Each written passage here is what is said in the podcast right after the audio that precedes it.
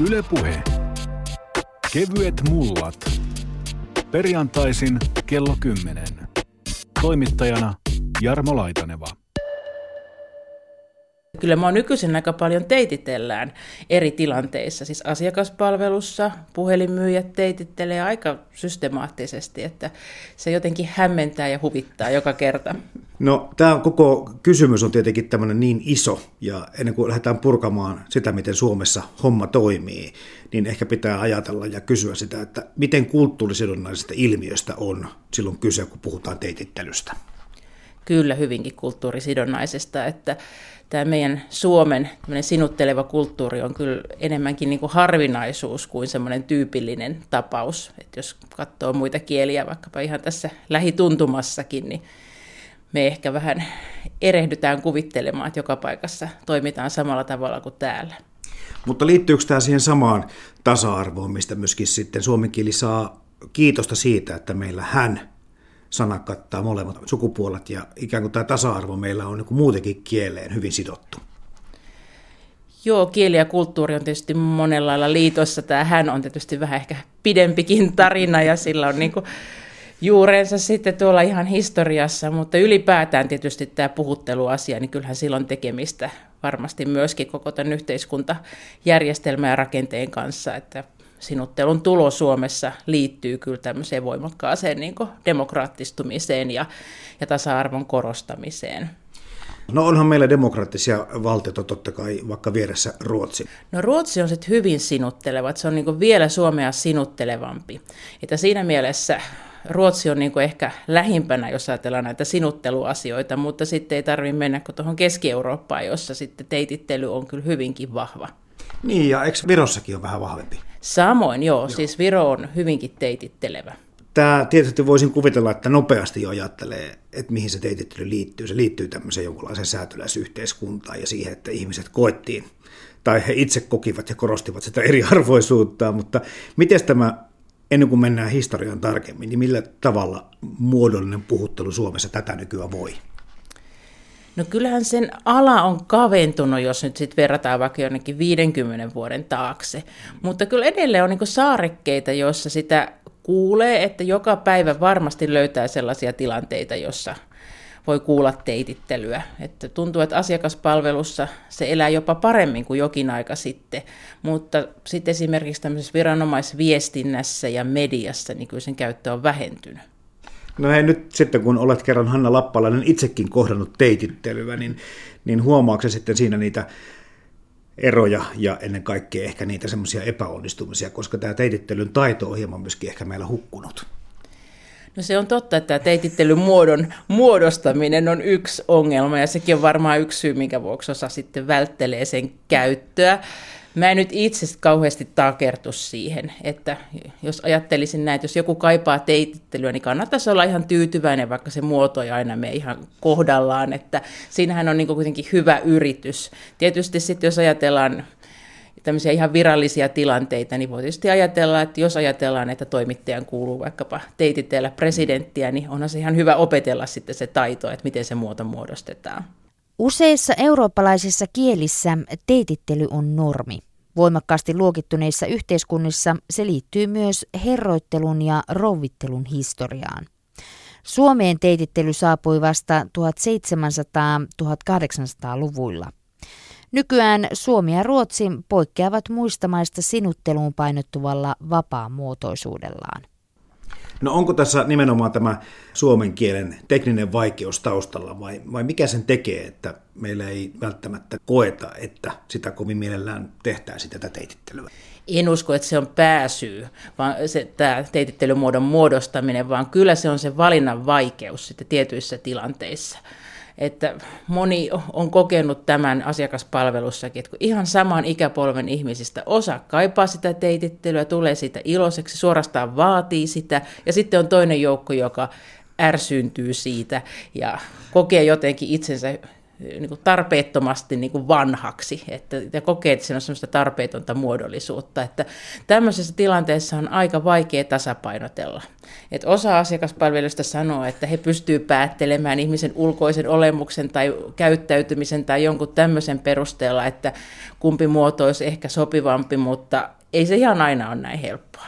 Sanoitkin jo Hanna Lappalainen aikaisemmin, että on olemassa saarekkeita tai semmoisia osa-alueita yhteiskunnassa, missä ehkä teitittely voi paremmin. Ja mulla tuli mieleen tietenkin palvelukulttuurista ravintolakulttuuri. Kun mennään hienoihin ravintoloihin, niin kyllä huvimestareilla ja, ja tämmöisellä koulutetulla henkilökunnalla kallissa paikassa on vähän semmoinen ote, että kaikki mielellään teititellään, kaikki asiakkaat iästä ja sukupuolesta riippumatta.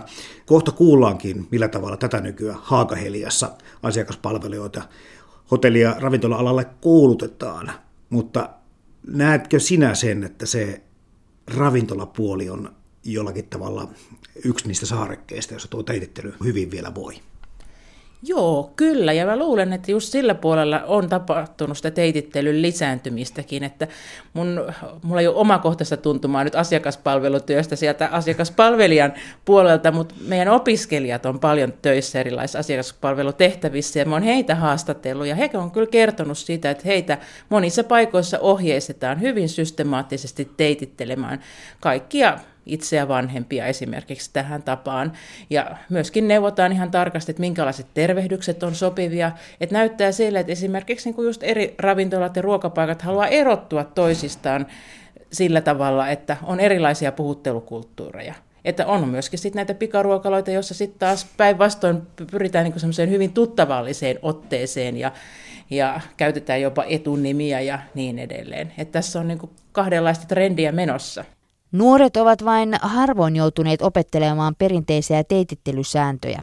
He saattavat siksi teititellä oikeassa paikassa ja tilanteessa, mutta väärällä tavalla. Mielensä pahoittajan kannattaa muistaa, että teitittely ei ole nuorella samalla tavalla verissä kuin vanhemmilla sukupolvilla. Ja vaikka homma ei aina onnistukaan, hyvää yritystä kannattaa kunnioittaa. Mutta sä oot huomannut tässä kirjassakin tulee, saako sinun tulla vaikka täytyykö teititellä ilmi se, että teitittely on osin lisääntynyt. Jäin miettimään sitä, että miten kummassa, kun tasa-arvo kumminkin koko ajan kehittyy ja edistyy, että miten tämä niinku korreloi tämän asian kanssa, kunnes sitten ehkä tein vähän saman havainnon sitten pienessä päässäni, että hetkinen, Suomessa on alettu panostaa eri tavalla palvelukulttuuri- ja asiakaskokemuksiin. Ja nyt varmaan tässä löytyy jonkinlainen linkki tai yhteys näiden asioiden välillä. Että yhtäkkiä ei pelkästään niin kuin paluu menneeseen, vaan ikään kuin, että nyt halutaan erottautua ja palvella asiakkaita paremmin. Joo, ja sitten mä luulisin, että osittain myös on kysymys jotenkin tämmöisestä tietynlaista eurooppalaisuudesta. Että ollaan havahduttu siihen, että eri kielissä toimitaan eri lailla, ja kun ihmiset on yhä kansainvälisempiä, matkustelee paljon, osaa eri kieliä, ajatellaan ehkä, että kun kerran Ranskassa, Saksassa, Venäjässä teititellään, niin pitää meilläkin, jotta ollaan kohteliaita. Se ei tietenkään olisi ainoa mahdollisuus, mutta mä uskoisin, että tässä on kysymys jotenkin siitä, että ei me suomalaiset olla sen huonompia. Kyllä mekin osataan teititellä ja olla kohteliaita. Jos mennään nyt sinne historian kauemmaksi, mistä lie lähtenyt koko teitittelyajatus käyntiin? Jotenkin kuvittelen, että silloin kun ollaan alastomina apinoina synnytty, niin ollaan aika tasa-arvoisia oltu. Jossakin vaiheessa on rakentelemaan se tämmöistä struktuuria. Jotkut ei olekaan ihan sitten tasa-arvoisia enää. Joo, tästä on pitkään ollut niin kuin tämmöinen tarina liikkeellä, että tämä teitittely olisi peräisin Rooman valtakunnasta siitä ajasta, kun oli kun olikin sitten useampi kuin yksi hallitsija, ja sitten tavallaan hallitsija alkoi puhumaan, että me, ja sitten tavallaan yhtäkin hallitsija alettiin puhutella monikossa te. Mutta viime kesänä kyllä kuulin yhden esitelmän, jossa sitten tutkija oli aika skeptinen ja oli sitä mieltä, että tämä voitaisiin panna vähän niin kuin legendana jo sivuun, että sille ei löydykään tarpeeksi perusteita, vaan pitäisi ehkä miettiä jotain muita syitä. En nyt ota tässä kohdassa siihen sitten kantaa, että onko tämä teoria oikea vai ei, mutta kyllähän tässä nyt ilman muuta tämmöisestä valta-asemista ja hierarkioista on kysymys, jos ajattelee, että ihmisiä puhutellaan eri tavoin. No ihan siis tarkkaa alkujuurta teitetylle tuskin löytyykään. Tai ehkä se on sitten syntynyt, kuten monet muutkin tämmöiset ihmiskunnan keksinyt monessa paikassa yhtä aikaa eri puolella maailmaa. Mutta tiedetäänkö sitten suomen kielen tutkija Hanna Lappalainen, miten yleistä teitittely yleensä ottaen maailmassa on? Onko enemmän semmoisia kansoja, jotka sinuttelee vai teitittelee, vai molempia? No nyt tietysti tämä sinuttelu ja teitittely-termi tulee nyt meillä näistä sinä- ja te-pronomineista, että kaikissa kielissä näitä eroja ei tehdä niin samalla tavalla, mutta voisi sanoa, että kyllä varmaan aika isossa osassa kieliä on niin kuin erilaisia puhuttelun tapoja ja toiset koetaan niin kohteliaammaksi ja toiset epäkohteliaammaksi. Että Esimerkiksi sitä voi tehdä myös erilaisilla puhuttelusanoilla ja sukulaisuustermeillä ja tällaisilla muilla keinoilla. Täytyy sanoa, että maailmassa on tuhansia kieliä ja osa niistä todella pientä murto-osaa, että on ehkä aika uskaliasta nyt mennä sitten sanomaan, että miten on ihan maailmanlaajuisesti ainakin eurooppalaisissa kielissä on tätä sinutteluteitittelysysteemiä. Tiedän Aasian ja Afrikan kieliä, joissa esimerkiksi on sitten just näillä puhuttelusanoilla iso merkitys. Mutta tosiaan pitäisi tehdä ehkä vähän laajempaa tämmöistä kielitypologista tutkimusta, että osaisin sitten vastata vähän laajemmin. Mutta tuntuma on kyllä se, että ei tämä nyt pelkästään esimerkiksi eurooppalainen ilmiö ole, että puhutteluun on erilaisia tapoja. Lehtori Sirpa Kajarinen Haagahelian ammattikorkeakoulusta. Miten nykyään opetetaan asiakaspalvelussa työskenteleviä puhuttelemaan asiakkaitaan? No me ollaan aina kehotettu meidän opiskelijoita ottaa huomioon sen asiakkaan, iän, kulttuuritaustan, sen paikan, missä hänet kohdataan. Ja mä sanoisin kyllä, että kaikki ne vuodet, jotka mä Haaga Heliassa olen ollut töissä aloittanut vuonna 2000, niin ei me koskaan olla painotettu, että on hyvä jossain tilanteissa – sinutella. Et kyllä me niinku siitä lähdetään, että, että tota, tietenkin firman, yrityksen politiikka täytyy ottaa huomioon, mutta että kyllä se niinku lähtökohtaisesti teitittely on se kohtelias muoto, miten asiakasta kohdataan. Mä tietenkin puhun niinku omasta näkökulmasta, koska mä lähinnä toimin Saksan opettajana. Niin siinä, miten me harjoitellaan tilanteita, niin mehän ollaan tilanteessa, missä me se asiakas kohdataan saksan kielellä. Ja aina sanon heille, että teitittelemällä ei voi koskaan mennä metsään. Tai voi mennä metsään, mutta se ei loukkaa ketään. Mm-hmm. Että sen sijaan sitten niin sinuttelemalla, niin siinä voi mennä jo sitä aika pahastikin metsään. Eli voi sanoa, että jos ei teitittelyä käsketä, niin sitä kuitenkin niin suositellaan teillekin käytettävän. No kyllä sitä, joo, varsinkin saksan kielessä. Mutta joo. kyllä, kyllä suomen kielessä ihan samalla lailla, koska moni meidän opiskelijoista on kuitenkin osa-aikaisesti töissä samaan aikaan, kun he opiskelee. Ja sehän se tässä tavallaan hienoa onkin, että mähän en ole sellainen lehtori, joka luoka edes opettaa heitä ja he vaan niin kuuntelee. Että kyllähän meidän opetus on dialogia, heillä on paljon omia kokemuksia ja omia tilanteita, mitä me käydään läpi. Ja ei ne kaikki meidän tilanteet nyt välttämättä siitä, jos koskee sitä saksan kieltä. Että kun he on töissä ravintolassa, he on töissä hotellissa, he on töissä lentoasemalla kohtaa asiakkaita, niin kyllä mehän keskustellaan siitä, että, että mikä on heidän kokemukset ja näkemykset ja miten he puhuttelee asiakasta, oli sitten suomen kieli tai sitten vieraskieli. No tuossa äsken suomen kielen tutkija Hanna Lappalainen kertoi tästä ilmiöstä, eli hän on pannut merkille tutkimuksissaan ja käytännön elämässäänkin, että, että teitittely on vaikka sen jossakin vaiheessa arveltiin kokonaan häviävän, me ollaan niin tasa-arvoinen maa sekä mm. ihmisten että kielen suhteen, mutta hän on huomannut, että se on kumminkin tehnyt pienen paluun. Ja yksi sitten saarekkeita, voisiko sanoa näin, on se, että Suomessa on alettu panostaa asiakaspalvelun enemmän kuin aikaisemmin ja ravintoloissa kuulemma teitettely on jollakin tasolla vielä noussut entisestään. Huomaatteko te tämän, Sirpa Kajarinen, sitten mm. siellä Haakaheliassa? No huomataan ja kyllä ihan tota, painotetaan sitä, että se on se asiakaskohtaaminen asiakaspalvelu. Se on äärimmäisen tärkeää. Että jos mä ajatellaan ravintolaa, niin, niin eihän se ole tärkeintä. Tietenkin se on iso asia, että se ruoka lautasella on hyvää, mutta sehän on vaan yksi osa sitä tilannetta. Ja ihan samalla lailla mäkin sanon niin kielten tunneilla mun opiskelijoille, että, että jos me ajatellaan sitä vuorovaikutusta, niin, niin 10 prosenttia on ehkä ne sanat. mutta sitten 90 prosenttia on kaikki muu, mitä siinä ympärillä tapahtuu. Mm-hmm. Ja, ja teitittely esimerkiksi on yksi iso osa siitä 10 prosentista. Eli ei ne saksan kielessä ne artikkelit ja prepositiot ja datiivit ja akkusatiivit, vaan se, että miten sä kohtaat sen asiakkaan. Ja sehän on äärimmäisen tärkeää, että, että teititteleksä vai sinutteleksä. Ei niinkään se, että kaikki päätteet menee oikein ja virpit on taivutettu oikein ja heikot ja vahvat taivutukset, että, että ne voi melkein unohtaa. Että siinähän on paljon, paljon tärkeämpiä asioita. Ja sitten samalla lailla sitten ravintolassa tai me ollaan hotellissa, niin, niin sehän on tosi tärkeä ö, osa sitä asiakkaan kohtaamista. Mm. Voisi kuvitella, että kun Haakaheliankin opiskelijoita tulee ja valikoituu, heillä on niin lähtökohtaisesti selvillä se, että he ovat palveluammattiin hakeutumassa, mm. jolloin hain vaan sitä, että, että tuskin siellä niin kovin paljon ainakaan oppilaiden keskuudessa vastustetaan ikään kuin tämmöisiä hyviä käytöstapia, tapoja kohteliaisuutta, saati sitten vielä tätä teitittelyäkään. Tuleeko siitä mitään niin. keskustelua koskaan? No tulee, sellaista keskustelua tulee, että äh, kun asiat asiakkaat kohtaa ja sitten sun asiakaspalvelutilanteessa varsinkin näin meidän opiskelijoiden, kun täytyy miettiä, että no onko tämä henkilö nyt semmoinen, että onko hän sen ikäinen, onko hän siinä asemassa, mistä firmasta hän tulee, miltä hän näyttää, onko hän niin sinuteltava vai teititeltävä tapaus, niin kyllä hän sanoo monta kertaa, että siinä on kyllä niin kuin tosi veitsen terällä, että on vaikea niin kuin miettiä, että, että sinutteleeko mä vai teititteleks mä, kun kaikki ei sitten toisaalta myöskään tykkää, että heiti teititellään.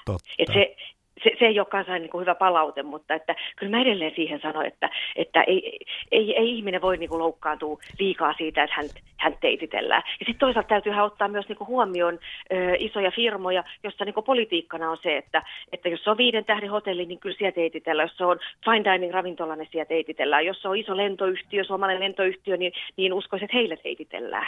Monissa ravintoloissa ja palvelutiskeissä teitittelyllä luodaan mielikuvaa paremmasta laadusta. Teitittelyn yleistyminen viime vuosina voi liittyä osin myös yhteiskunnan epäarvoistumiseen. Teitittely on myös hyvä keino pitää kanssakumppaniin jonkinlaista etäisyyttä, sillä teitittelyllä voidaan korostaa keskustelukumppanin asema sulla on myöskin toinen työ, sä toimit myöskin Helsinki-oppaana ja, ja nimenomaan taidat sitten, oliko niin, että enemmästä päästä saksalaisia turisteja opastaa sitten täällä pääkaupunkiseudulla eduskuntaa myöten. Huomaatko miten selvästi se sen eron siinä, miten he suhtautuu tähän sinutteluteitettelyyn kuin me suomalaiset? Saksalaisia asiakkaita teititellään aina. Mä opiskelijoillekin korostan sitä aina, että se, että mitä kavereiden kanssa tapahtuu, opiskelukavereiden tai kun Saksassa oot tai saksalaisia on täällä, niin se on eri asia. Mutta sitten kun ollaan niin töiden puolesta tekemisissä, niin silloin aina teititellään. Ja nämä saksalaiset ö, risteilyvieraat, jotka meille Helsinkiin tulee, jotka mä satamasta käyn hakemassa ja vie heidät kiertoajelulle, niin aina teititellään. Kukaan ei ole koskaan ehdottanut mulle näiden reilun kymmenen vuoden aikana, kun mä tätä työtä on tehnyt sinukauppoja. Ei koskaan. Ei koskaan kukaan ei sinuttele eh, eikä edes ehdota. Mutta että sen on huomannut, kun heillä on ryhmällä mm, mukana mm, tällainen eh, escort, Eli on ryhmän mukana tarkkailee, että kaikki asiat menee sillä tavalla, kun ollaan sovittu. Aikataulu pitää, kohteet pitää, laatu pitää, ryhmä saa sitä, mitä heille on myyty, niin sen huomaan, että kun he on aika usein tämmöisiä 20 plus-vuotiaita opiskelijoita, ja vaikka me ollaan töiden ö, parissa tekemisissä, niin he kyllä sinuttelee mua. Mikä on sitten mulle aika jännä kokemus, kun mä oon itse oppinut ja mä opetan meidän opiskelijoita, että töiden merkeissä aina teititellään, mutta sitten mä kohtaankin, että ai he, sinutteleekin mua. No, se on mulla niin tuolla oikein juuressa, että mähän aloitan aina päivän sillä, että, että mä teitittelen heitä ja sitten puolivälissä päivää mä huomaan, että aah, ne aina sinuttelee takaisin, jolloin mäkin sitten jossain vaiheessa puolivälissä kierrosta, niin mä sinuttelenkin sitten heitä myös takaisin. Täällä Helsingissä yliopistossa ihmiset jo, olipahan sitten melkeinpä arvo mikä tahansa, niin opiskelijoita sinutellaan ja päinvastoin. Se tuntuu olevan tuo tasa-arvoajattelu niin syvällä Suomessa yhteiskunnassa, mutta näin ei taida olla saksalaisessa yliopistossa eikä saksalaisessa opiskeluelämässä muutenkaan. Sulla on kokemuksia myöskin sieltä. No näin on, joo. Saksassa se muuttuu tietyssä iässä, eli noin 16 vuodesta ylöspäin, niin opiskelijaa teititellään. Eli okay. opettaja teitittelee opiskelija, opiskelija tietenkin teitittelee opettaja. No näin, näin se on jo nuorempanakin, mutta että opettajat teitittelee sitten opiskelijoita takaisin. Ja mä oon itse opiskellut Saksassa. Ja se on sinänsä jännää, koska mehän ollaan siellä kurssilla aina teititelty, ja teitittelyyn liittyy se, että, että käytetään sitten joko frau tai hea ja sukunimi, eli rouva ja mhm. herra ja sukunimi. No enpä opiskelukavereitakaan siellä tunnistanut etunimellä, koska samalla kurssilla kun istutaan, niin mä tiesin vaan heidän sukunimet. Eihän mä tiennyt niiden etunimiä. Ja sitten musta tuntui ihan hassulta. Mä muistan yhden opiskelijapileet, jonne ruotsalaistyttöjen kanssa mentiin. Ja sitten me nähdään siellä yksi kiva poika, joka on meidän kurssilla. Meistä tuntui niin hassulta, koska me tiedettiin vain, hän oli hea myllää. Mä herra jesta, me mennään siellä opiskelijapileissä jutteleen tälle kivalle pojalle, josta me ei tiedetä, mikä se etunimi on. Ja sitten me vedetään hän sisasta, että no hei, hea myllää. Tämä on ihan absurdia. Etenkin asiakaspalvelutöissä nuoria aikuisia ohjeistetaan edelleen teitittelemään vanhempia ihmisiä. Joissakin tilanteissa työnantaja on neuvonut teitittelemään kaikkia asiakkaita, mutta yleisempi tapa lienee se, että asiakaspalvelutyö aloitetaan teitittelyllä, jos kyseessä on hyvin vanha ihminen. Siitä voi sitten tilanteen edetessä katsoa, mikä on sopivaa. Samalla lailla opettaja teitittelee tai teititteli mm. meitä. Ja vaihdossa siellä, kun olin 90-luvun puolivälissä, meillähän oli jo silloin jo, varmaan koko Suomessa, Turun yliopistolla käytössä tämmöinen sähköinen opiskelijarekisteri, minne tuli kaikki meidän kurssisuoritukset. No Saksassa ei ollut, että siellä saa jokaisen kurssin jälkeen aina paperisen todistuksen. Ei mitään sähköistä rekisteriä, vaan paperi A4, missä on ö, todistus siitä, että olet suorittanut sen kurssin.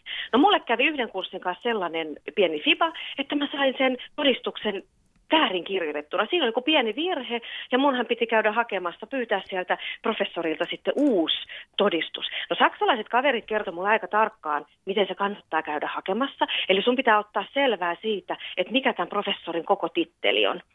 Eli Frau, professor ja sitten sukunimi. Ja sitten kun hän on var, varmaankin myös tohtori, otapa selvää, onko hän tohtori, niin sitten sun pitää laittaa myös se tohtori siihen, kun puhuttelet häntä. Ja sitten niiden titteleiden täytyy olla oikeassa järjestyksessä. No tein läksyni, opettelin tittelin, laitan oikeaan järjestykseen, puhuttelin häntä oikein, esitin asiani. Hän alkaa kirjoittaa mulle uutta todistusta, kynällä ja paperilla tietenkin. Ja sitten ensimmäinen kysymys mulle sieltä on, että no, teidän nimenne, oletteko te Frau vai Fräulein? Oletteko te rouva vai neiti? Ja ensimmäisenähän mulle hälytyskellot soi, että Fräulein, mulla on koulussa opetettu, että Fräulein käytetään vain ravintolassa. Silloin kun kutsutaan tarjoilijaa, ne käytetään sanaa Fräulein, että muuten se, se ei kuulu kunnon sivistyneeseen kielenkäyttöön, että naisia ei eroteta sen mukaan, että onko hän naimisissa vai ei. Että pikkutytöt voi olla neite ja Fräulein, mutta ei herrastakaan mitään herlain sanaa, että herra ja herranen, niin senpä vuoksi käytetään vain sanaa Frau. Ja ensimmäisenä vaan vastaa sillä, että olisi weiß nicht, en mä tiedä. Ja hän oli katsomaan aivan suurilla silmillään ja saksalaisen tyyli jo levittelee siellä käsiä, että miten niin, te ette tiedä, oletteko te naimisissa vai ei, oletteko te rouva vai neiti. No mutta, miten teitä kutsutaan Suomessa? Ja sitten saman tien mä vastaan sille, ai Suomessa? No kuule, Suomessa mä olen Sirpa että Suomessa mä en ole mikään rouva tai neiti kajarinne. Ja silloin mä ajattelin, että voi jos sentään, että nyt suu oli vikkelämpi kuin pää, että en tuu saamaan tätä todistusta, että nyt mä oon niin nolannut hänet ihan tosi isosti, mutta ei, hän nauro, hän oli niin, voi te skandinaavit, te olette niin rentoja. ja se on, hän, hän, tämä on niin paras vitsi, mitä hän on pitkään aikaan kuullut. Vitsi. No niin, että joku kehtaa. Esittää näin. No palataan Sirpa Kajarinen takaisin tänne Suomeen. Nyt kun sä tuon neidin otit esiin, niin mm. käännetään asetelma toisinpäin. Asiakkaathan meillä ovat kutsuneet perinteisesti vaikkapa naispuolista tarjoilijaa Suomessa neidiksi. Vieläkö mm. tämä tyyli, puhuttelutyyli, on voimissaan? Ei, ei ole.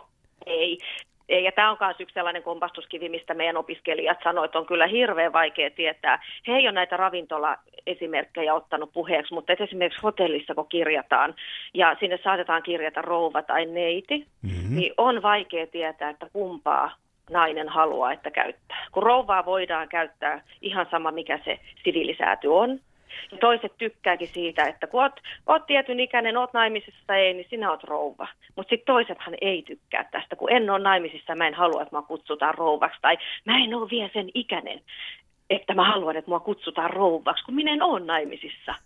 Niin niin tämän opiskelijat kokee myös kompastuskiven. Mutta siihenkin mä oon kyllä sanonut, että kun, kyllä me mennään myös siihen suuntaan, että, että neiti on enemmän semmoinen niin pikkutytön nimitys, että parempi käyttää rouvatitteliä, jos asiakas itse korjaa sen, että, että hän ei halua, että hän kutsutaan rouvaksi, niin mieluummin niin päin kuin toisinpäin. Vähän sama homma kuin tuolla naisesta mm. ketu armeija, niin rouva-alikersantti puhuttelutapa kyllä, aiheuttaa kuulemma paljon hämminkiä sitten näissä tuota, nuorissa naisissa. Mm, joo. Mutta näyttäisi kuitenkin Sirpa Kajarinen siltä, että tämä asiakaspalveluun panostaminen ja asiakaskokemuksen korostaminen niin tulee säilyttämään tämmöisen kohtelijan ja kunnioittavan puhettavan myöskin Suomessa. No kyllä mä, kyllä mä sanoisin näin. Että kyllä se kuuluu niin tämmöiseen sivistyneeseen kielenkäyttöön ja hyviin käytöstapoihin. Että ollaan kohteliaita ja, ja osoitetaan se kohteliaisuus muun muassa tällä puhuttelutavalla. Onhan muitakin tapoja osoittaa kohteliaisuus. Niin kuin mä sanoin, että, että kielen opetuksessa tulee siitä, että kun 10 prosenttia vaan on niitä sanoja ja sitten se 90 prosenttia on kaikkea muuta, niin kyllähän mun täytyy itsekin ottaa se siellä kielen opetuksessa huomioon, että mä en vaan opeta siellä, että hevonen on hest, pappi on prest, vaan se on se, niin kuin se kokonaisuus, mitä me käydään siellä läpi ja se asiakaspalvelu. Ja onhan se sitten niin kuin opiskelijoillekin sanon aina, että onhan se tavallaan niin kuin nuoremmalta ihmiseltä myös sen, sen häntä vanhemman ihmisen niin kuin kunnioitusta, se, että häntä teititellään. Että se on niin arvon antamista ja kunnioitusta jäin miettimään semmoistakin, että liittyykö se jollakin tavalla siihen, miten yhteiskunta on rakentunut, eli demokratia, monarkia, diktatuuri asioihin. Mutta just tuossa Hanna Lappalainen kerroit jo aikaisemmin, että Ruotsissa sinuttelu on kumminkin pidemmällä ja siellä on kumminkin monarkia. No, miten Norjassa? Ymmärtääkseni kyllä Norjassa on aika sama tilanne kuin Ruotsissa jos mennään tähän Suomen historiaan, niin, niin on varmaan kausia, jolloin teitittely on ollut hyvinkin muodissa ja käytettyä. Ja sitten taas tämä sinottelu, joka ehkä viime vuosikymmeninä on sitten yleistynyt vahvasti, kunnes taas teitittely on ehkä nousemassa uuteen kukoistukseensa. Mutta onko olemassa tai näkyvissä tämmöisiä trendejä tai muutoksia, kun mennään Suomen historiassa taaksepäin? No siis varmaan sinuttelu on ollut se lähtötilanne, ainakin se tilanne, mihin meillä on pääsy, että kaikki on sinutellut toisiaan. Mutta kyllä sitten jo tuossa varmaan joskus 1700-luvulla on ollut tätä, että alempiarvoiset ovat teititelleet ylempiarvoisia.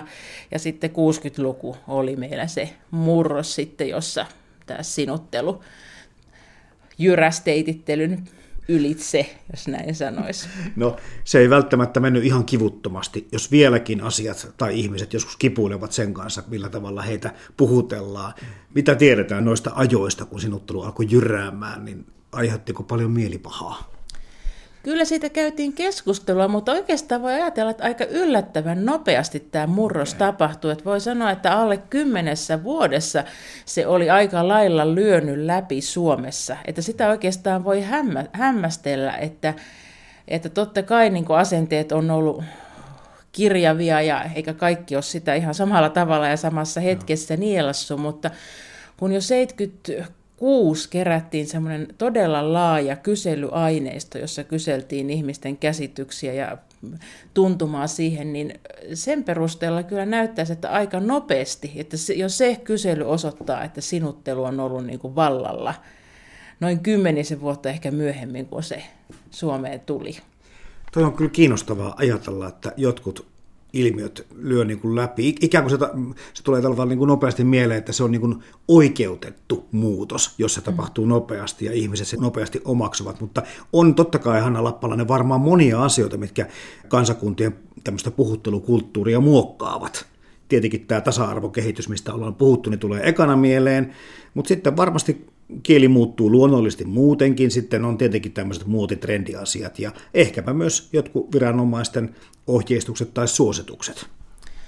Joo, kyllä sanotaan, että viranomaiset ja poliitikot on tietysti tiettyinä aikoina yrittänyt ainakin muokata sitä, että jos ajatellaan vaikka sosialistista yhteiskuntaa, niin siellähän kovasti yritettiin niin kuin suositella ihmisiä käyttämään tämmöistä toveripuhuttelua, mutta ei se sillä tavalla juurtunut ja kyllä niistä on aika lailla niin kuin pyristelty eroon sitten näissä entisissä sosialistisissa maissa. Samaten Italiassa yritettiin tuossa toisen maailmansodan aikana kans ohjeistaa ja niin kuin kannustaa käyttämään niin kuin italialaisperäistä pronominia sen sijaan, että olisi käytetty taas niin kuin vieraana pidettyä niin kuin espanjalaislähtöistä pronominia, mutta et ei ihmiset, niin kuin, ei se onnistunut. Kyllähän se voiti jollakin tavalla kieltää vaikka lehdistössä tai jossakin muualla, mutta kyllä nämä on aika vaikeita ohjailtavaksi. Okay. Että totta kai tietysti voidaan niin kuin tietyissä tilanteissa rajata, mutta ja, mutta kyllähän politiikalla on vaikutusta, mm. mutta kyllä tuntuu, että kieliyhteisö silti haluaa niin jotenkin itse valita, että mitkä on milloinkin sopivia.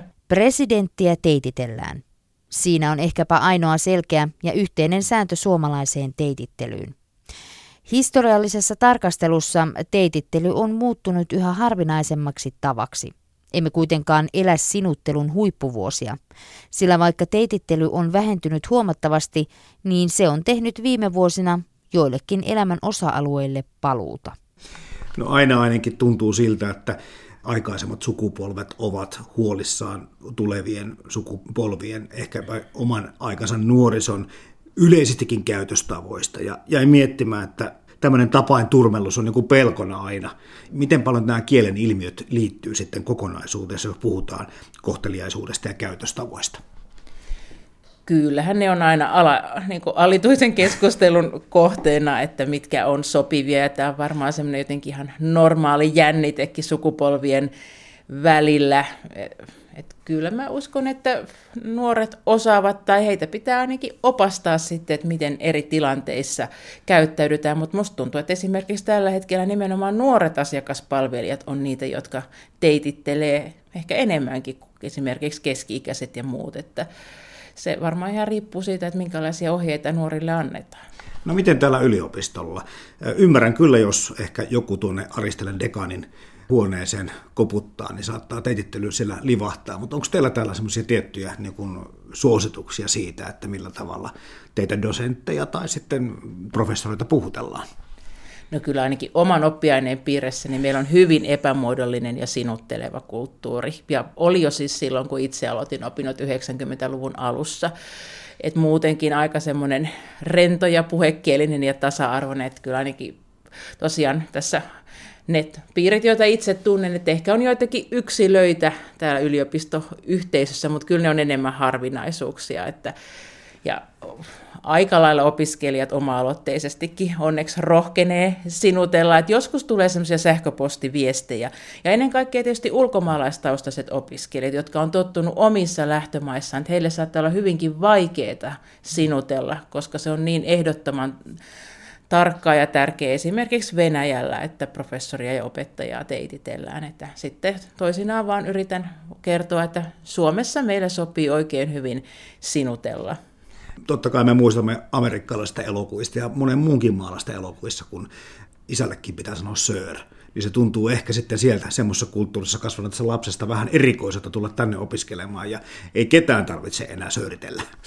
Joo, ja sitten tietysti sitä voi helposti tulla ehkä vähän semmoisia niin virheellisiäkin kuvia sitten, että ollaan sitten ihan ihan kavereita, koska se siinä omassa kulttuurissa sinuttelu sitten tarkoittaa jo hyvinkin sellaisia likeisiä välejä, että huomaa sitten, että tulee semmoisia niin ehkä joskus hupasiakin sähköpostiviestejä, että, että siellä on teitittelyä ja sitten siellä on kuitenkin vaikka moi Hanna, että sitten taas se on ehkä semmoinen, niin jos tulee niin kuin tuttavallisempi vaikutelma kuin ehkä olisi välttämättä sitten oletettavaa sen suhteen kannalta, että ei olla vielä kuitenkaan hirveän tuttuja. Mä kuulun ehkä just tämmöiseen ihmisluokkaan, jotka teitittelee tosi harvoin, jos silloinkaan, ja varmaan monia eri lähtökohtia tähän asiaan, mutta sitten tämmöinen mun oma mielipide on se, että, että en pyri millään tavalla tämmöiseen mm, epäkohteliaisuuteen päinvastoin, mutta sitten niin vahva on se tasa-arvoinen ajattelu tässä taustalla, että jokainen ihminen kohtaa toisensa ensi kertaa niin kuin samalta tasolta, samasta kulmasta.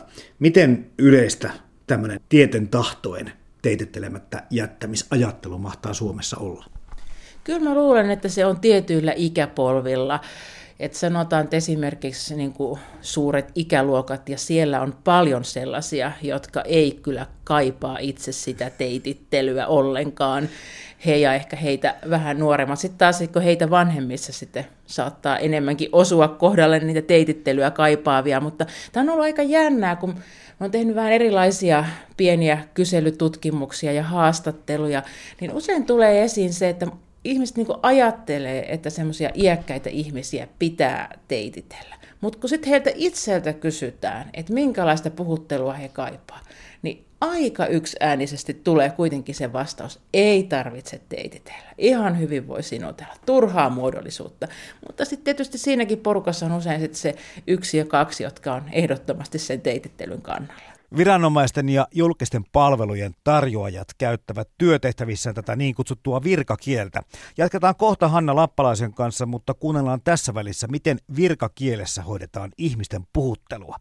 Erityisasiantuntija Ulla Tiilillä kotimaisten kielten keskuksesta. Tällä kertaa lapioidaan keveitä multia teitittelyn päälle, mutta pitäisikö ensin pysähtyä ja kysyä, että miltä näyttää niin kuin kotuksen näkökulmasta, virkakieliasiantuntijan näkökulmasta tämä hmm. tilanne? No kyllä tota, virkakielessä yhä useammin nykyään sinutellaan, että siinä mielessä ehkä hiukan niitä muuttia voi jo heitellä teidittelylle, mutta, mutta tota, toki virkakieli on aina moninaista ja monella tavalla esiintyvä, että, että joissakin paikoissa varmasti vieläkin teititellään, mutta, mutta että isot virastot, moni iso virasto Kela edellä on, on ruvennut massa teksteissään sinuttelemaan ja se tietysti tuo sellaisen niin kuin kielellisen ympäristön, jossa sinuttelu sitten, että yhä useampi saa viranomaisilta tekstejä, joissa, joissa sinutellaan. Tämä on se tilanne tällä hetkellä. No siellä kotuksessa siis huoletaan ja tutkitaan tätä virkakieltäkin, kuten vaikkapa esimerkkinä tämä säädöskieli, EU-kieli tai peruspalvelujen kieli. No sitten mä oon kuullut tällaisesta nollarakenteisesta ohjeistuksesta, joka kai tarkoittaa jollakin tavalla sitä, että periaatteessa ei puhutella ihmistä millään tavalla, vaan on tämmöinen niin yleismaailmallinen tämä ohje. Kyllä. Se on tietysti, niin kuin, että jos ajatellaan, että millä tavalla viranomaiset lähestyy tai miten viittaavat henkilöihin, niin tämä tämmöinen että oikeastaan ketään ihmistä ei näy tekstissä, niin se on aika tavallista. Mm-hmm. Ja, ja vir, virkateksteissä on usein sellaista niin kuin kuvauksen kaltaista ohjaamista. Esimerkiksi sanotaan, että muutoksista on ilmoitettava välittömästi. Kyllä. Tai sitten, tai sitten on tämä kolmas persoona, että hakijan on ilmoitettava muutoksesta välittömästi. Sitten jos mietitään puhuttelua, teitittelyä tai sinuttelua, niin kumpi vaan valitaankin, niin ne huomattavasti sit muuttavat paitsi sävyä, myös selkeyttävät tekstiä, että lukija ikään kuin ymmärtää, että tämä kohdistuu minulle tämä ohje ja ehkä haluaa myös lukea tekstin, kun se vaikuttaa sellaiselta, että se kohdistuu itselle. No nyt nimenomaan kun puhutaan virkakielessä tai jostakin ehkä just lomakkeista tai dokumenteista, niin joskus olikin vähän ongelma se, että se oli liian yleistä se kieli ilmeisesti, tai voihan sanoa muutenkin kapulaista tai vaikeaa, mutta mm. se, että ihmiset eivät saaneet kiinni, että liittyykö tämä nyt, miten minun pitää tässä toimia. Eli nytkö sitten näyttää siltä Ulla Tiilillä, että tässä asiassa on niin kuin tullut parannusta? Kyllä, nimenomaan. Ja siinä oikeastaan se sävy ja selkeys kulkevat käsi kädessä. Samalla kun tekstejä on, on selkeytetty, niin on huomattu, tai, tai sanotaan, että sam, samalla kun tekstin sävyä on muutettu, muutettu esimerkiksi niin kun lähestytään ihmistä enemmän vaikka sinutelle, niin siinä vanavedessä teksti selkeytyy. Mun kollegani Marianne Laaksonen on kirjoittanut asiasta kielikellossa ja hänellä on aika mainioita esimerkkejä, että jos aikaisemmin on esimerkiksi sanottu hyvin persoonattomasti ihan niin kuin yleisellä tasolla, että verokortti tulostetaan verkosta. Mm-hmm. Niin nyt sitten, jos sanotaan, että tulosta verokorttisi verkosta, niin sekä sävy että selkeys on toista luokkaa, että lukija osaa sieltä poimia itselleen kohdistuvan ohjeen. Jos pronomini te kirjoitetaan isolla alkukirjaimella, silloin halutaan osoittaa erityistä kunnioitusta puhuteltavaa kohtaan. Vastaavasti voidaan myös pronomini sinä kirjoittaa isolla alkukirjaimella, mutta pienikirjaimisuus sekä te että sinä pronominissa on kuitenkin käypä ja myös yleisempi tapa. Joo, tämä kieli totta kai muuttuu ajan saatossa ja mm. jäin vaan miettimään sitä, että kun teillä sitä siellä huoletaan ja valvotaan, niin miten tuo virkakieli, muuttuuko se samaa tahtia vai voisin kuvitella, että vähän se joutuu jälkijunassa sitten ottamaan kantaa näihin kielenmuutoksiin? Joo, no ensinnäkin ihan ensin kannattaa tässä kohtaa tehdä ero puhutun ja kirjoitetun kielen välillä, okay. koska tota, me työskennellään enimmäkseen kirjoitetun kielen parissa ja sitten toisaalta toisaalta puhuttu, puhuttu kieli on tietysti aina joustavampaa ja, ja helpommin tapauskohtaista kuin kirjoitettu kieli. Että, että erityisesti kirjoitettu virkakieli ei yleensäkään ole, tai on hyvin harvoin vain yhden ihmisen luovan toiminnan tulosta. Ja virkakirjeet, virkatekstit syntyvät yleensä monivaiheisessa prosessissa aika mutkikkaastikin. Ja siitä, siihen liittyy tämä tietty konservatiivisuus ja säilyvyys, että samoja tekstipohjia saatetaan käydä käyttää jopa vuosikymmeniä ihan sen takia, että ne muutos, muuttaminen on, on mutkikasta ja saattaa olla myös kallista. Et monet virkatekstien piirteet johtuvat tietojärjestelmistä ja, ja myös muutokset vaativat sitten muutoksia tietojärjestelmiin ja jos ne jos ne on esimerkiksi ulkoistettu ne tietojärjestelmiin liittyvät, liittyvät palvelut, niin sitten jokainen muutos maksaa. Kaikki tämmöiset tekee virkakielestä, vir, kirjoitetusta virkakielestä konservatiivisempaa kuin siitä puhutusta kielestä ja puhutusta virkakielestä. Ja tietysti äärimmillään voidaan ajatella että lakikieltä. Meillähän on voimassa säädöksiä, jotka on kymmeniä, jopa ehkä satoja vuosia vanhoja. Ja tämä kertoo ehkä siitä kirjoitetun ja puhutun kielen erosta. Jos ajatellaan tämmöistä kenties jotakin lomaketta, vaikka Kelan lomakkeita, josta mm. aikanaan tuli sanomista, niin miten se proseduuri sitten etenee? Jos, jos siellä asiakkaat kokevat sen jollakin tavalla hankalaksi, niin, niin mm. ottavatko he yhteyttä ensin Kelaan vai tuleeko kotuksellekin suoraan tämmöisiä yhteydenottoja, että millä tavalla näitä asioita ehkä pitäisi ajatella uudella tavalla? No meille tulee, meille tulee ihan ilmiantoja tavallaan okay. jonkin verran, mutta, mutta se on aika satunnaista. Sitten tietysti mediassa, julkisuudessa saatetaan, saatetaan moitiskella virkakieltä. Jonkin verran, mm, siis Kela te, Kelahan tekee säännöllisesti asiakaskyselyitä ja tämmöisiä laatukyselyitä ja muita, että Kela ja muut isot virastot myös seuraavat toimintaansa ja, ja asiakkaiden tyytyväisyyttä ja siellä aina, aina myös seurataan sitten e, sitä, miten asiakkaat kotevat Kelan käyttävän kielen. Et se, se on yksi asia, mutta että aika usein isoissa virastoissa ja pienemmissäkin muutokset kytkeytyvät johonkin toiseen muutokseen. Et tulee esimerkiksi tietojärjestelmäuudistus tai tulee joku laissa joku uudistus, että tekstipohjat on joka tapauksessa uudistettava, niin siinä samassa sitten, sitten tota, kieltä myös, tai tekstejä, tekstien kieltä muokataan. Mm. Että näin ne menee, mutta ne on, et, et, et, jos ajatellaan Kelaakin, niin sillä tehdään vuosittain etuuspäätöksiäkin melkein 20 miljoonaa, niin on aika selvää, että jos sieltä yhteen etuuteen liittyviä tekstejä aletaan muuttaa, niin siellä on hirvittävän paljon jonossa sitten vielä muita. Mutta jotkut virastot, esimerkiksi Keva, jos nyt Kela ja Keva vähän saman kuulosia, niin on ihan systemaattisesti sitten kuitenkin ruvenneet tämmöiseen uudistukseen. Että Kevassa esimerkiksi siirryttiin vastikään jokunen vuosi sitten sinuttelemaan ihmisiä asiakaskirjeissä. Hyvä neuvo on, että jos olet epävarma puhuttelutavasta, kysy suoraan, haluaako keskustelukumppani tulla sinutelluksi vai teititellyksi. Asiakaspalvelutilanteissa yksi keino pelastautua tai välttää koko tilanne on käyttää passiivimuotoa, kuten mitä saisi olla, mitä sinne. Erityisasiantuntija Ulla Tiililä Kotukselta, miten tästä teitittelystä, mahtaako siitä tulla sitten teille erikseen palautetta? No katsoin vähän, mitä meillä on esimerkiksi vuonna 2017 tullut meidän neuvonta puhelimeen, niin harvakseltaan kysytään teitittelystä, että, että ihmisiä saa taas karuttaa juuri se, että mikä on, se, mikä on oikea muoto. Onko se te olette soittaneet vai te olette soittanut. Tämä jälkimmäinen hän on oikea muoto teitittelyssä. Että siinä on jonkin verran epävarmuutta, että sitä, sitä kysellään.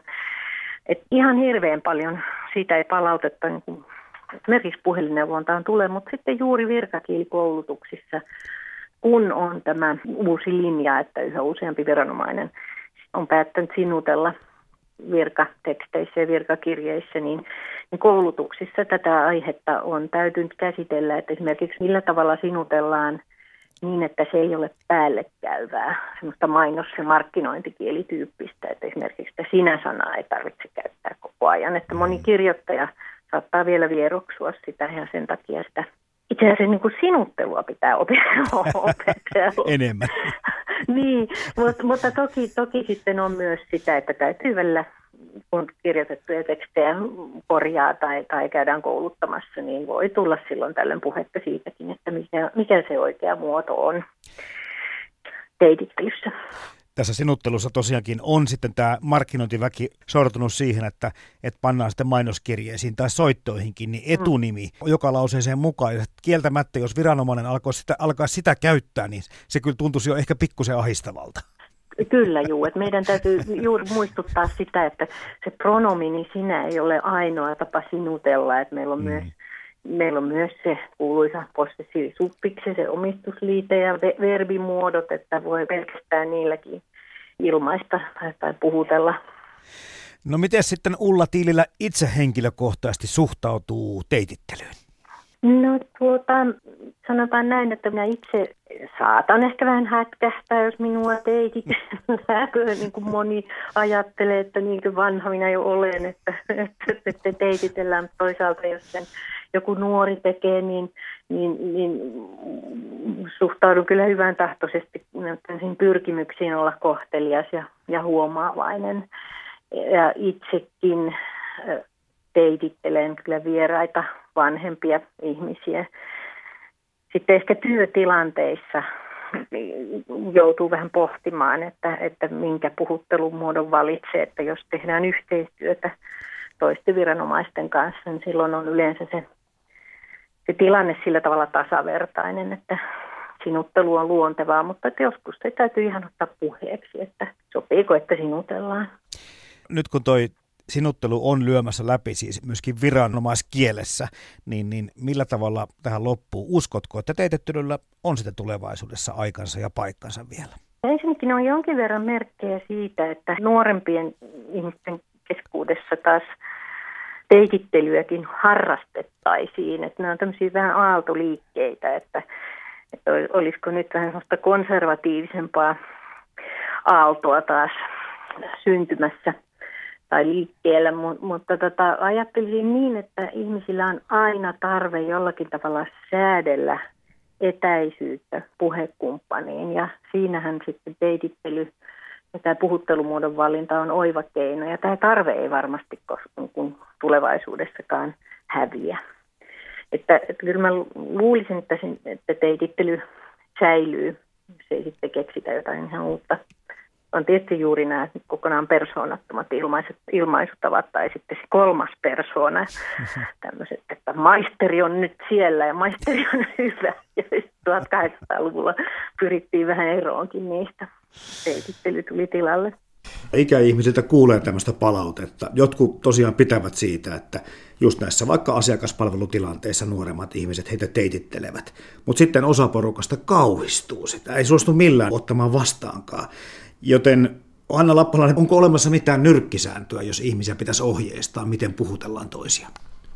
No tämä on vaikeaa ja jotenkin ajattelin, että se on hyvin tilannekohtaista, mutta sitten tosiaan, että jos ei oikein ole niitä selkeitä vihjeitä, niin kyllä mä sitten usein on kuitenkin sanonut, että, että aloita ja kokeile sillä teitittelemisellä, kun mä ajattelen, että on kuitenkin aika helppoa sanoa, että hei, ei mua tarvitse teititellä. Että aika paljon vaikeampi on ehkä sitten antaa se vihje, että että kun nyt sinuttelet minua, niin että voisitko teititellä. Että se on ehkä kuitenkin vähän arkaluontoisempi niin kuin toimenpiteenä. Että jos ajattelee sen asiakkaan kannalta ja sitten jotenkin asiakkaalle antaisin niin sen ohjeen, että sanoo sitten reilusti, että, että antaa sen luvan, että sinuttele vaan.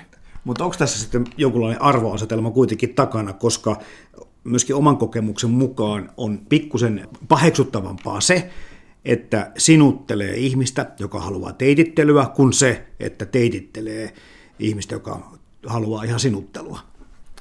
Niin mä ajattelin ehkä nyt nimenomaan siltä kannalta, että, että se on musta niin helpompi antaa se lupa siihen sinutteluun, kuin, kuin ikään kuin pyytää teitittelyä. Niin siinä mielessä mä ajattelisin, että vaan se näissä hyvin epäselvissä tapauksessa se olisi varmempi tietyllä tavalla se teitittelyllä aloittaminen. Mutta sitten mä haluaisin tuoda ehkä vielä semmoisen näkökulman tähän, että jotkut, jotka on ollut esimerkiksi, on esimerkiksi terveydenhoitoalalla, niin on sanonut, että heidän on niin kuin vaikea sinutella, kun he on niin tottuneita siihen teitittelyyn, ja he myös ehkä jollakin tavalla kaipaa sitä teitittelyä pitääkseen kuitenkin tietynlaista niin kuin roolia ja etäisyyttä yllä. Kun heillä voi olla niin kuin hyvinkin vaativia asiakastapauksia, sellaisia, jotka meinaa niin kuin tulla tarpeettomasti iholle, ja joilla mennään niin ne roolit sotkeutua että he haluaisikin ehkä ruveta jotain intiimiä suhdetta rakentamaan siinä terveydenhoitajan kanssa, ja taas sitten tämä terveydenhoitaja haluaa pysytellä siinä omassa roolissaan. Et toisaalta mä niin kuitenkin ajattelisin, että sekin oikeus on annettava.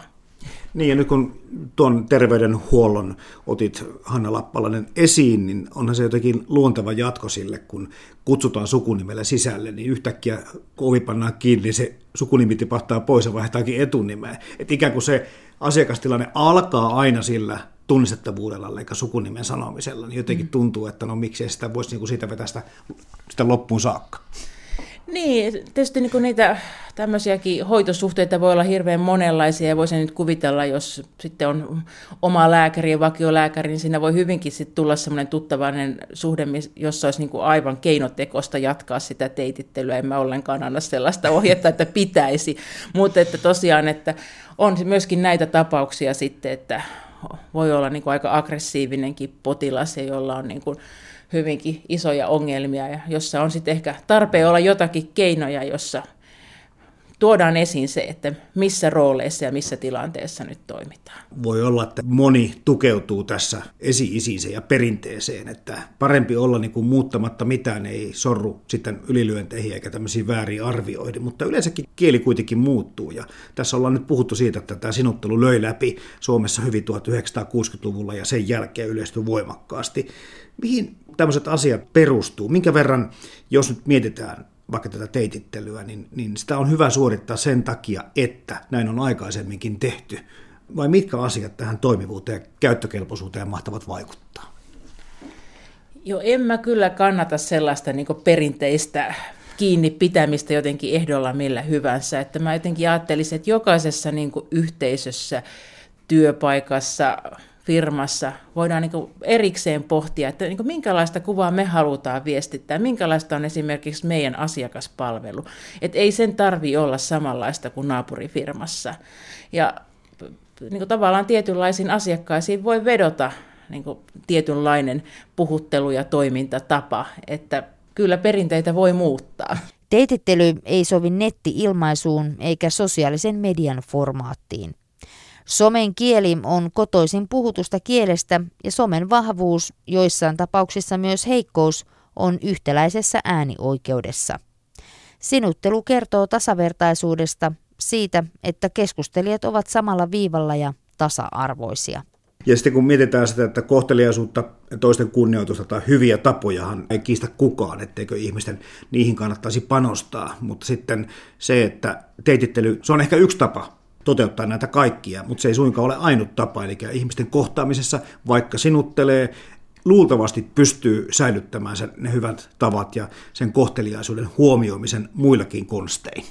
Ehdottomasti, ja niin kuin tämän viestin mä nyt haluaisin niin kuin lähettää Joo. niillekin, jotka sitten siitä sinuttelusta joskus pahastuu, että kyllä se on kaikkein olennaisinta, että mikä viesti siitä kokonaisuutena välittyy, että esimerkiksi ihan hyvyllä konditionaalin käyttö on suomen kielelle semmoinen hyvin ominainen kohteliaisuusmuoto ja tapa, että kyllä se, siinä on niin monta erilaista viestiä, että voi, voi kyllä muodollisesti teititellä, mutta olla silti niin kuin, antaa semmoisen hyvinkin epäystävällisen, etäisen ja jotenkin epämiellyttävän kuvan, että ei, en kyllä niin kuin sillä tavalla ajattele, että se liittyisi jotenkin puhtaasti siihen sinutteluun ja teitittelyyn. Ja jossakin tilanteessa teitittely voi mun mielestä suorastaan olla epäkohteliasta, että sillä niin kuin tietoisesti rakennetaan sellaista etäisyyttä.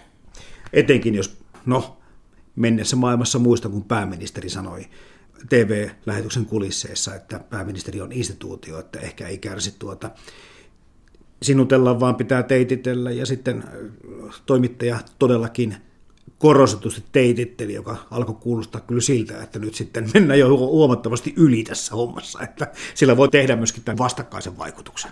Ilman muuta, että nykyisessä tämmöisessä kohteliaisuusteorioissakin korostetaan kovasti sitä, että, että se pitäisi olla nimenomaan niin tilanteeseen sopivaa kohteliaisuutta, että joku tietynlaiset toimenpiteet voi olla, niin kuin, tai tietynlaiset muodot niin kuin tuntua just ylikohtelijaille ja jollakin lailla sopimattomille siihen. Että se on aina niin kuin tilanteeseen sidoksissa. Ei voi sanoa, että teitittely tai sinuttelu on itsessään kohteliasta tai epäkohteliasta. Nyt kun on sitten katsottu taaksepäin dosentti Hanna Lappalainen täältä Helsingin yliopistosta ja on havaittu, tai olette havainnut senkin, että nyt teitittely on pikkusen nostanut viime aikoina päätään, mutta uskaltaako tästä tehdä mitään linjauksia tulevaisuuteen? Miten tämä kieli- ja puhuttelukulttuuri saattaa Suomessa kehittyä? Kyllä täytyy olla varovainen ennustamisessa, mutta että kyllä meillä nyt on näitä merkkejä tosiaan tällä hetkellä tästä teitittelyn jonkinlaisesta lisääntymistä, mutta tosiaan niin kuin sanoin, niin se koskee vain tiettyjä sektoreita. Että ainakin sen uskalta sanoa, että ei teitittely nyt ihan hetkessä ole häviämässä. Että ehkä sellaista saatettiin povata joskus 70-luvulla, että teitittelystä kohta luovutaan. Mutta että ei se ainakaan heti ole näköpiirissä. Minkälaisessa tilanteessa Hanna Lappalainen alkaa teititellä muita ihmisiä?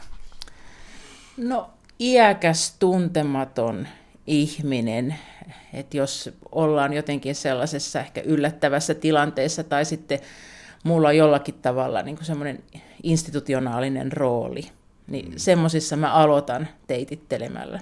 Soisitko kuitenkin tämän tilanteen kehittyvän tähän suuntaan, mistä ollaan puhuttu, että tämmöinen nyanssi säilyisi kuitenkin suomen kielessä ja ihmisten puhuttelussa? No, vaikuttaa sille, että sille jonkunlaista tarvetta on. En, en mä nyt mitenkään jotenkin henkilökohtaisesti ajattele, että, että mun elämä romahtaisi, jos teitittely häviäisi Suomesta, että, että kyllä varmasti pärjätään ilman sitäkin, sitä, pärjätään, sitä ilman pärjätään esimerkiksi Ruotsissakin aika hyvin, mutta mutta en mä nyt ole mikään semmoinen niin teitittelyn yletön vastustaja. Et ehkä mulla on kielentutkijana enemmän vaan semmoinen niin utelias tarkkailijan asema, että mä mieluummin ylipäätään en ota kauheasti kantaa siihen, että mitä pitäisi tehdä ja minkä pitäisi säilyä, vaan mieluumminkin tarkkailee, että mitä tapahtuu. Ylepuhe. Kevyet mullat. Perjantaisin kello 10. Toimittajana Jarmo Laitaneva.